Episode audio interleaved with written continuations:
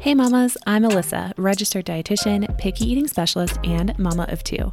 You're listening to the Nutrition for Littles podcast, aimed at helping you raise healthy, independent eaters. Each week, we will tackle topics like picky eating, mealtime struggles, baby led weaning, and so much more. Let's jump right into today's topic.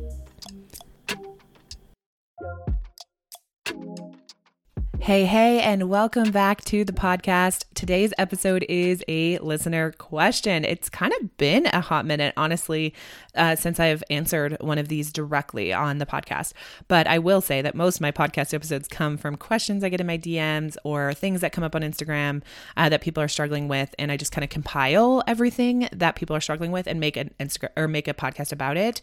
Um, but here we are. I like to take specific listener questions from people in the community um, and answer them here on the podcast. So if you have a question, if you're a listener and you have a question you would like me to answer in depth on the podcast, you can email me, Alyssa at nutritionforlittles.com. Just put in the subject line listener question and then let me know your question. What are you struggling with? What is something that has you a little perplexed that you're like, I would love to go a little deeper on this um, and figure out what's going on and how to tackle it? I would love to hear from you, um, just in general, of course, but especially if there's a question or a burning question on your brain um, that you have. That being said, I will also say that if you have a picky eater at home and you're struggling and you're like, hey, I really need serious help. Like, I want to learn the strategies in place, all in one place, all the strategies and methods at my fingertips to figure out how to be the feeding expert in my home and help reverse pick eating, get my kids to eat more foods, um, eat enough, and eat in a healthy way that they become healthy, happy, and independent eaters.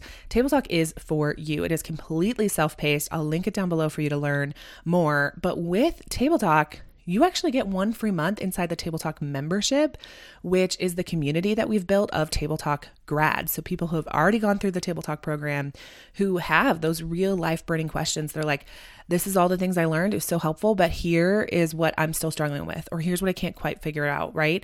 And so you actually get one free month inside the membership, which means you get to come to a call with me and the group and, you know, ask your question. And so that could be really powerful for you too. If that's something you're interested in, that's included for free one month of the Table Talk community, which means you get a call with me and the group. We're all there together, hanging out, supporting each other, but there's a portal too, so you can drop your questions in there. Um, and I always answer those. So that is definitely available to you as well. But for now, a listener question, you want to email me, feel free. Today's question comes from a mom, and um, let's see, let me pull up her name really quick Jessie. So Jesse wrote in and said, My daughter will sit down to dinner, take a bite or two, and then she'll say she's all done. And then 15 minutes after dinner is all cleaned up, she'll say she's hungry. What should I do? Oh, mama, this is such a good question because I think so many of us can relate to it and know, especially, I don't know how old, I don't think you said how old your daughter is, um, but I'm assuming in the like toddler stage right? Um, and can be really difficult to communicate with them and explain like hey this this is it right? And so um, i really want to break it down into kind of four different things to work on with your daughter so, the first is to help her put language to or recognize her hunger and her fullness. Um, sometimes this looks like just asking, you know, how hungry are you? Are you as hungry as a hippopotamus? Are you as hungry as a bird?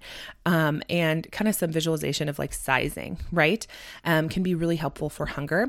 And then also fullness, right? How full is your belly? Is it like a big balloon like this? Is it so full like this?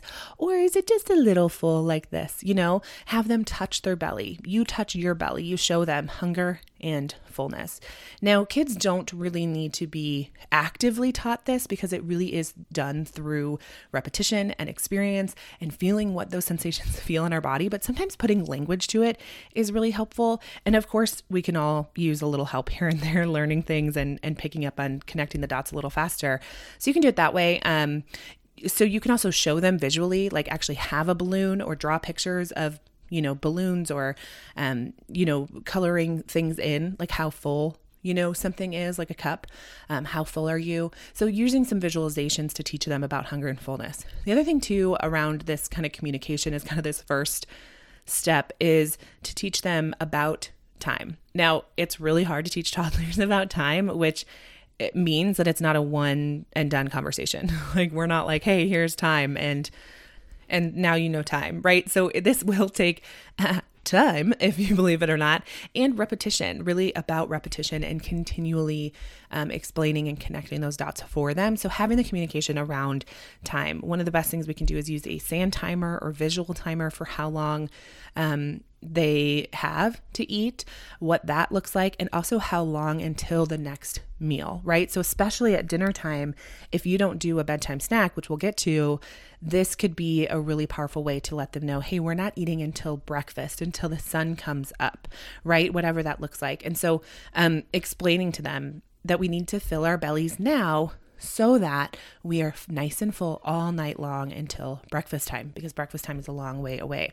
Um, so, what I would say is try and stop this problem before it starts. Not always possible, but at the dinner table, when she says she's all done, remind her check in with your belly. Maybe you have something visual to show her um, how full are you? Show me on this scale.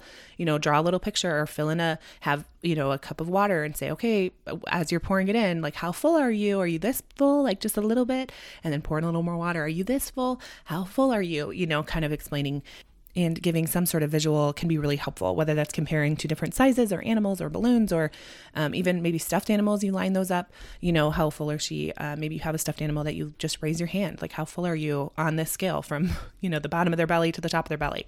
Um, and then remind her, make sure your belly's all full. Is your belly all full? Are you all full? Double check. Let's check with our bellies, right? And then if we're all full, then we say, okay, you're all full. We're not going to be eating again till dinner or till breakfast or whatever that might be. And um, just remind her that way. And yeah, it might be uncomfortable. And she might still come back to you and be like, I'm hungry, right?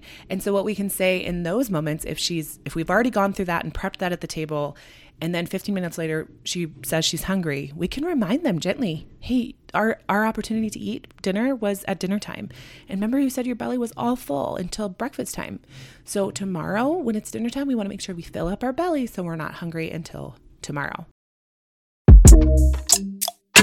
Okay, I want to take a second and thank the sponsor of today's podcast episode, not only for sponsoring, but also for the work that they do. Today's episode is sponsored by Safe Beginnings First Aid and CPR course. Holly from Safe Beginnings believes that being able to confidently react in an emergency is the peace of mind that every family deserves. And I agree. I want you to feel empowered to keep your family safe by taking her online first aid and CPR course, just like I did. I have taken a lot of CPR trainings over the years, and Holly's is by far my favorite. It's clear, concise, easy to follow, and truly puts your mind at ease as a mom. No matter the age or stage of your little one, this course is a must take. A quote I once heard by Max Mayfield has always stuck with me, and I want to share it with you. He says preparation through education is less costly than learning through tragedy. And I don't want to be a downer, but this could not be more true when it comes to our kids. It's time to start feeling confident at the table. And I want you to get started today by clicking the link in the description box below and use my code Alyssa20 for 20% off. Trust me, this is a decision you will not regret. All right, now back to the show. I understand that it can feel really uncomfortable as a parent, and I've been there too, for our kids to express a need like hunger, and we're not immediately just filling it. However, I also understand that when we go down that road of I'm hungry, get me a snack, that will make us, um, how does Beyonce say it? A snack woman, female dog, right? Like that will put us in a situation where it feels as if we have to drop everything we're doing and feed them immediately. So I do want you to think of this as hey, this is a team approach. We all have needs and they all need to be met, but it also has to be reasonable, right? And so we have to educate our kids and hold those boundaries lovingly, letting them know that the kitchen is not open all day. Because, in fact, the research shows grazing get the kitchen open all day whenever they want a snack they can get it leads to picky eating. That leads to them thinking oh I, I don't have to eat this new food. I don't have to try this thing. I don't have to you know enjoy my dinner because i can just get a fruit roll up later right? Like i can just run to the pantry and get whatever i want And so teaching them that the pantry is always open, the kitchen is always open will actually lead for picky eating to get worse. And that's what we're trying to figure out, right? Is like how do we limit picky eating? How do we get them to eat during meal times and also have a time for their GI system to rest in between meals and snacks? Now, a reminder here, we are not starving our kids. We should be feeding them on a meal and snack schedule every hour and a half to 3 hours depending on their age all those sorts of things. So we have a little bit of flexibility there, of course, of when we feed them. Um, and we'll actually get to that later in this episode as well. But just keeping in mind that they have plenty of opportunities to eat. They should have at least, at minimum, four opportunities to eat um, as they are over 12 months of age. So they should have four opportunities to eat solid food. So three meals a day plus one snack. Some kids up to six, maybe even more, but really six is kind of where that lies. And that will give them an opportunity to eat every hour and a half to three hours throughout the day. And that really is what our body needs to sustain itself, to keep its blood sugar balanced, to um, you know, do all the functions it needs to do. Our body doesn't do well when we're eating all the time, and our body doesn't do well when we're skipping meals, uh, frequently, especially. So, really keeping in mind that this is what's best for them, holding that boundary. It can feel a little uncomfortable at first, but I promise you that it will be the thing that teaches your kid to eat when it's mealtime um, and not to continue to ask for snacks and food when it's outside that mealtime. But when they do ask, using a simple phrase of, I hear you're hungry right now, it's not lunchtime or it's not snack time or it's not dinner time the next time we're going to eat is this time. What would you like to have for that meal? And or start talking about what you're going to do until that time right? And so, would you like to play blocks with me until it's snack time? Whatever that could look like. Now, sometimes, especially if your kid's are a little bit on the younger side, because there's that flexibility of when you feed them, I like to think of it as like a meal and snack rhythm versus like at 1:30 we have snack. Now, every family is different for what works for you, but because you have a little bit of flexibility, I'd put some space between them and the snack idea, and then you could scoot that snack or, or meal up a little bit if you need to, um, to accommodate so that you're not ending up with a hangry child. But I really would keep that boundary and let them know that you're in charge of when meals are served. It's following that division of responsibility. If you haven't listened to that episode yet, it's back at the beginning. Super important to get started with. So hopefully that helps there.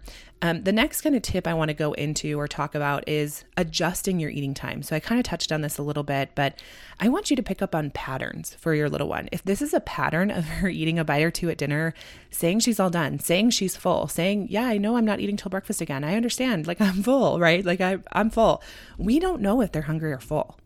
We don't. And I know as moms, we can sometimes feel like there's like this just gut feeling that we know that they're feeling this way and they're doing that. And I won't discount that. I feel that too sometimes. But at the end of the day, they're in charge of their own body and we want them to be able to trust their own body, right?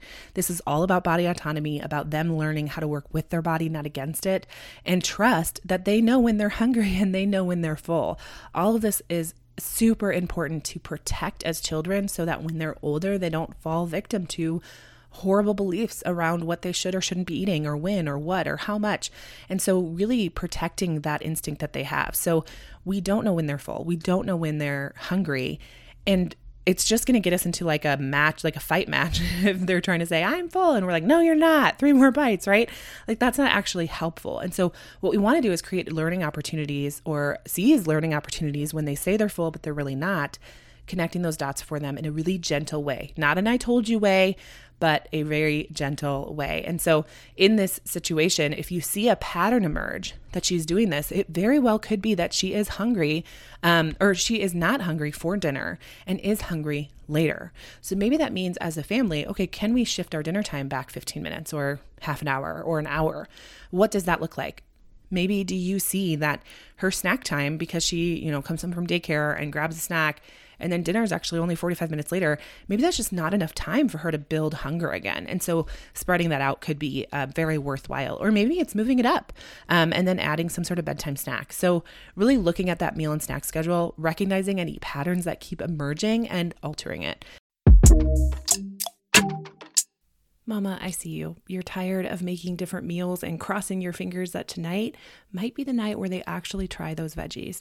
You're so tired of putting things on the plate just to watch them not get touched. Maybe you're even feeling stuck in a never ending cycle of bribing, begging, bargaining to get your little one to eat. Maybe you feel like they wouldn't eat anything unless you count down their bites or even feed it to them I bet you're even worried that they're just not getting enough, and certainly not enough of the things that you know that they need. You're not sure that they're reaching their full potential living off pizza and goldfish crumbs. You're ready for a change, or else you might just throw in the towel altogether. Maybe you're feeling like you're at your wits' end with picky eating and feeling like nothing will work. You need a plan to finally beat picky eating and get back to enjoying meals again. If this sounds anything like you, then this program was literally made for you. Table Talk is the picky eating program that works. It's the program that teaches you to be your own feeding expert because at the end of the day, you know your child best. And feeding kids shouldn't be this hard. Picky eating can take over your life, feeling like every meal is worse than the last. It's time to reclaim your kitchen and actually start enjoying meals together. Table Talk is targeted program that teaches you the strategies and methods that kick picky eating to the curb for good. Take it from Lola, who's a mom of a little one who she was ready just to throw in the towel altogether about picky eating. But then she took Table Talk, and at the end, she said, Since taking Table Talk, my daughter's foods, likes, and loves is over a hundred. Can you imagine what it would be like for your little one to like or love over a hundred foods? Throughout the Table Talk program, you'll learn how to get them to eat more variety and new foods, make sure that they're eating the right amount, and finally have peaceful meals again as a family. You'll learn how to stop pressuring them to eat and what to do to encourage them without pressuring. Plus, you will feel confident at the table knowing that everything you're doing is leading to raising a healthy, happy, and independent eater. All right, you can click the link in the description box below to enroll in Table Talk today. And when you do that, you will also get my Demystifying Desserts mini course completely for free. This course teaches you how to take desserts off the pedestal and put them back where they belong and end the obsession with sugar. All right, click the link in the description box below to get started today. Now, I typically recommend to keep that meal and snack schedule or rhythm in place for a period of time to see how it does, because again, they will regulate um, and really seeing how that plays out. Now, I'm not saying to build everything around your three year old's tummy, right? Like everyone has needs, everyone has um, times and places and uh, different stuff going on in life, right? Your husband's going to work, you're going to work, you're tired, you're you want to get to bed early, whatever that might look like. So think about the other kind of Im- immovables in your household and what's important to you. What are those values you hold dearly? Like for us, it's a value for us to sit down as a family for dinner. So I wouldn't schedule a dinner before my husband's done with work, right? Like that is a value to me. So even if it's not super comfortable for my kids or I have to add in a snack time in between or I have to move her nap time up a little bit or whatever that looks like, that's a value to us. So we would adjust based on that. It's also a value for us to have bedtimes that are the same every night. And so we adjust to that. And so really paying attention to those sorts of things that are very important to you, which is different for every family, and then making decisions on meal and snacks, they will regulate it, right? As long as you're still feeding them every hour and a half to three hours ish, um, they will regulate to it. Uh, but finding a time that maybe maybe it is about adjusting those eating times. And then finally, I want to talk about a bedtime snack. So, bedtime snacks can be a very useful tool, especially for picky eaters. Um, dinner time, just in general, is the hardest meal for picky eaters uh, generally speaking, I should say, not everyone and every kid, but typically they have the most energy and they're in the best mood for breakfast, um, even morning snack and lunch. Those are like the best meals, the best time to introduce new things. It's low pressure. It's typically not as serious or as daunting, or they're just not as exhausted as they are at the end of the day. So typically, dinner is just the hardest meal of the day. It's hard to tune into your body. You're maybe dysregulated. You need, you know, a nap or you skipped your nap, whatever that looks like. So just remembering that dinner is the hardest meal, that might call for for your kid a bedtime snack. Now here's what I don't want you to do. I don't want you to give a bedtime snack only when she doesn't eat dinner. I want you to decide as a family, as the mom, whatever that looks like, that you are in charge of when they eat and this is what's best for them to get all their nutrition in a day. And if that's what's for best, then they have a bedtime snack every day. It's like clockwork, right? And so they have dinner time and then they have a bedtime snack. Regardless of how much or how little they eat, that bedtime snack is consistent if you decide to incorporate one. You do not have to, but it's something to assess and see if that would work for your family. Now, with bedtime snacks, I do typically recommend that they are simple and boring and not like super favorite food, but also not something that's like brand new, like, oh, we're to have chicken and broccoli for bedtime snack, right? So, some easy snacks on the belly um, that are to be helpful for them to fall asleep. Maybe I'll do an episode on that specifically, bedtime snacking, and give some examples and whatnot.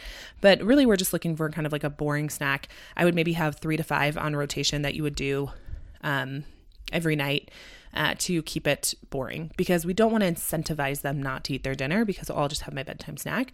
But we do want to make sure that we're giving them a balanced bedtime snack to help round up their nutrition for the day.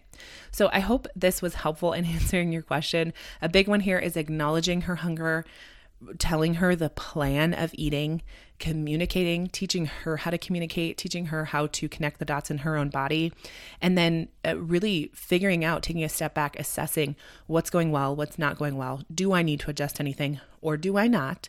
And also trusting that your body, your child's body will regulate um, over time, which can be a hard process, but does happen. So, hopefully, this episode was very helpful for you. If it was, let me know.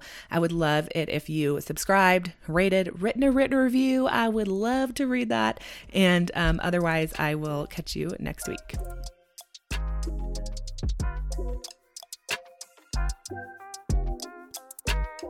Thank you so much for tuning in today. I hope you're walking away with some tangible ways to bring peace to your mealtimes. And if you like this episode, please subscribe and tell all your mom friends. And as always, the best compliment you can give me is leaving a rating and written review, which also helps other mamas like you find this podcast too. You can find more from me on Instagram at Nutrition for Littles. Do you have a question you'd like me to answer on the podcast? Email me at alyssa at nutritionforlittles.com. All right, until next time, mamas.